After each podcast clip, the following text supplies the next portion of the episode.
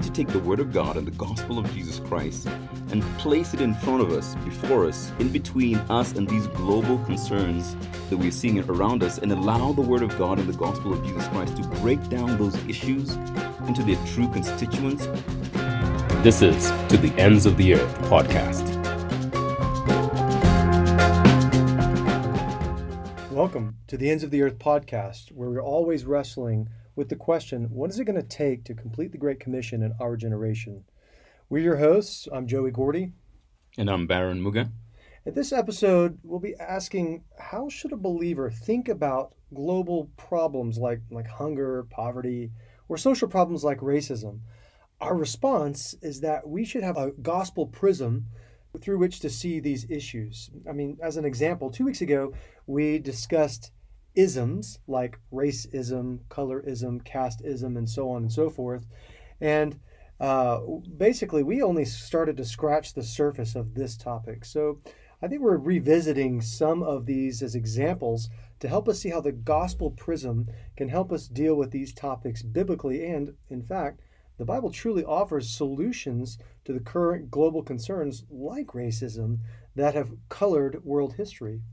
I mean, Baron, how does the idea of a gospel prism help with global problems? Well, uh, when I think back to my schooling years, when I recall the idea of a prism, I recollect a triangular prism. Most often than not, it was part of an experiment on light.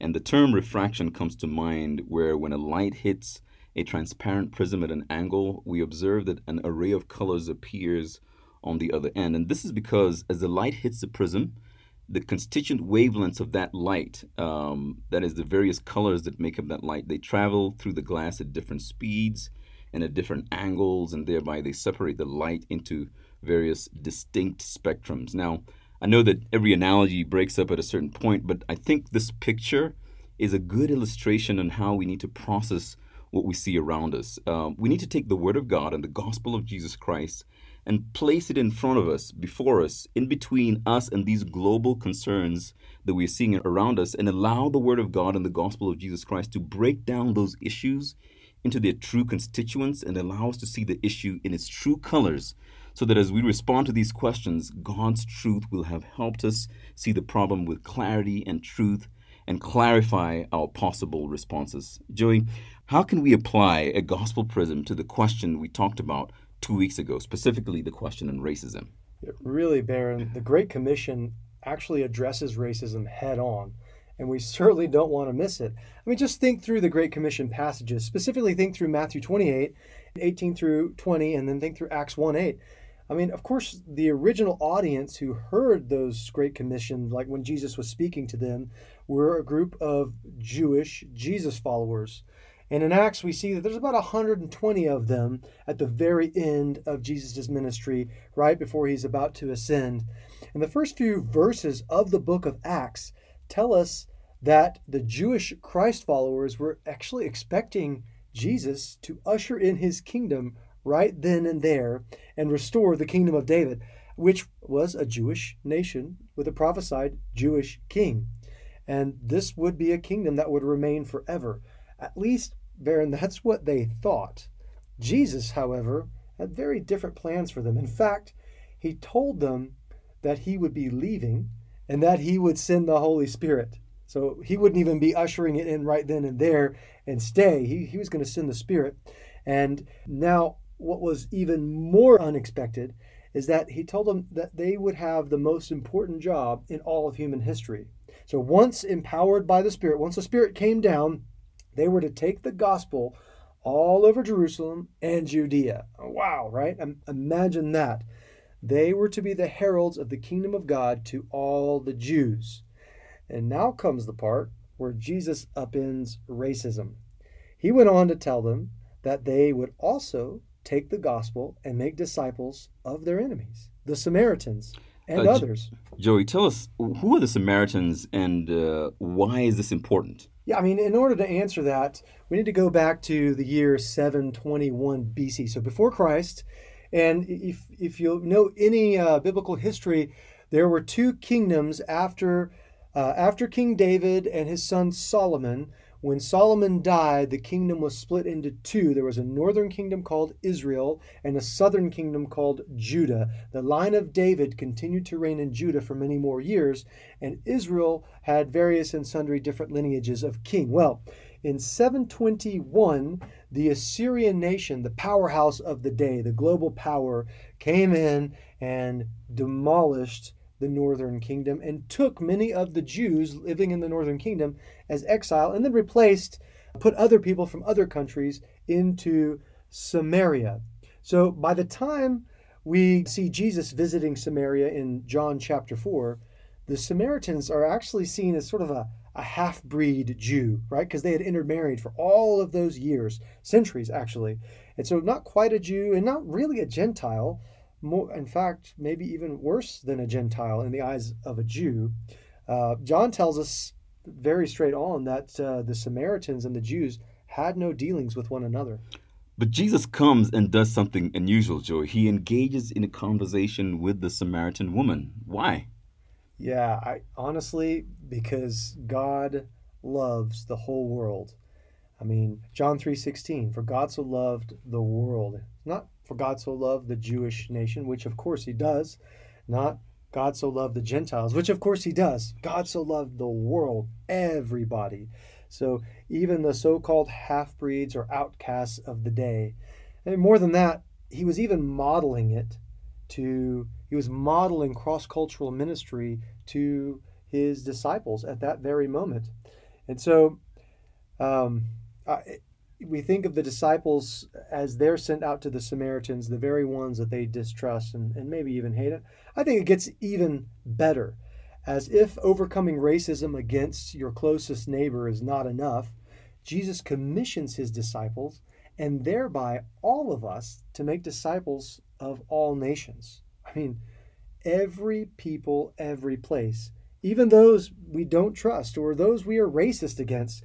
Because the Great Commission is based on God's kind of love, the kind that loves, like I said, the entire world and everyone in it, despite race, gender, tribe, color, caste, sex, uh, we are compelled to also love them. Let me inject there, Joey, with the, with another question. Um, do you think that this was a real hatred, or or maybe were the Jews of the day culturally conditioned to treat Samaritans as inferior, or, maybe was it somewhat of a mix of both depending on the person? Yeah, uh, it's probably more like a mix of both, but I'm leaning towards, you know, more animosity. And uh, I just take the parable of the Good Samaritan that Jesus told when he was asked by the local leaders, when they asked him, Who is my neighbor?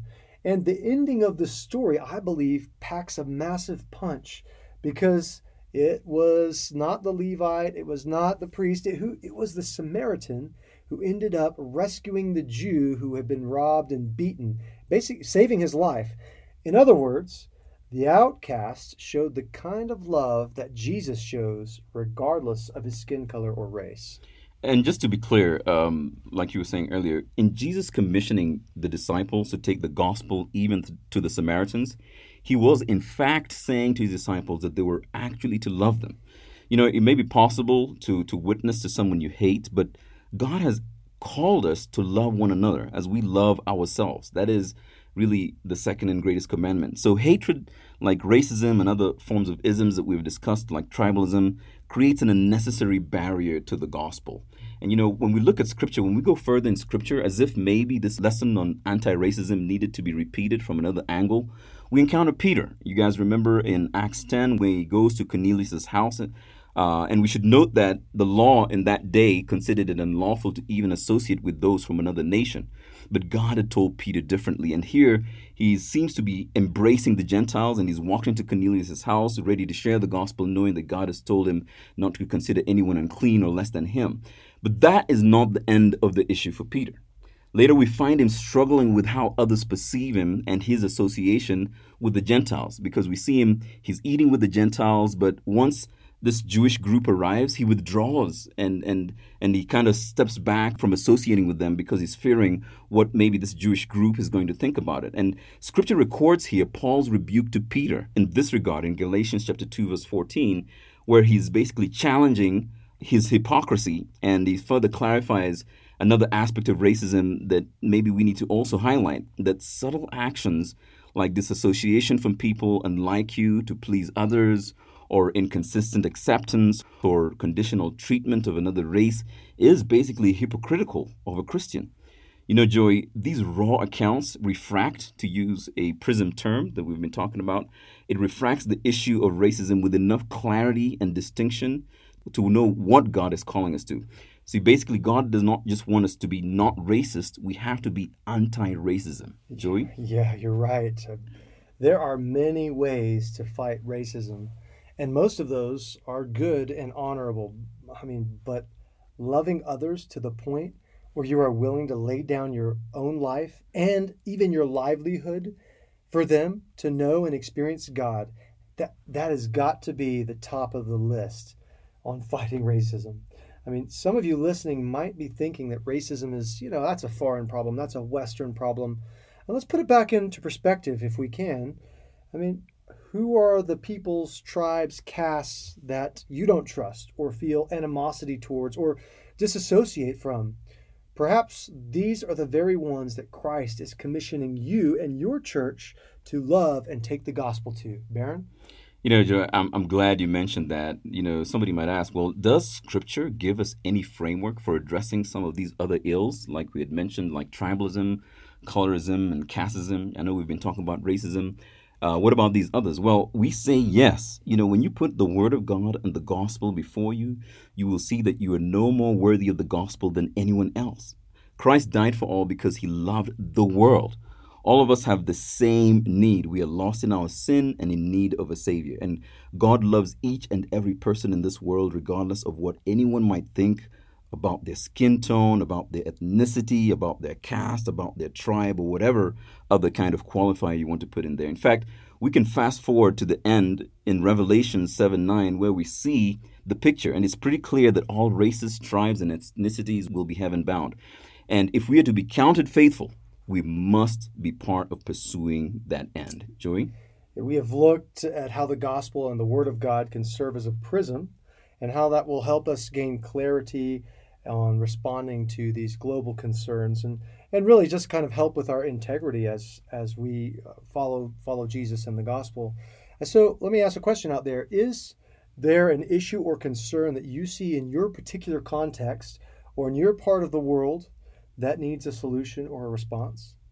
I, I would just suggest to take time to prayerfully dig into God's Word so that it can illuminate the issue with clarity and color your response. Thanks so much for listening. Please hit subscribe on whatever platform you're listening to, and feel free to share this podcast uh, with those in your contacts as we seek to get the message to a broader audience.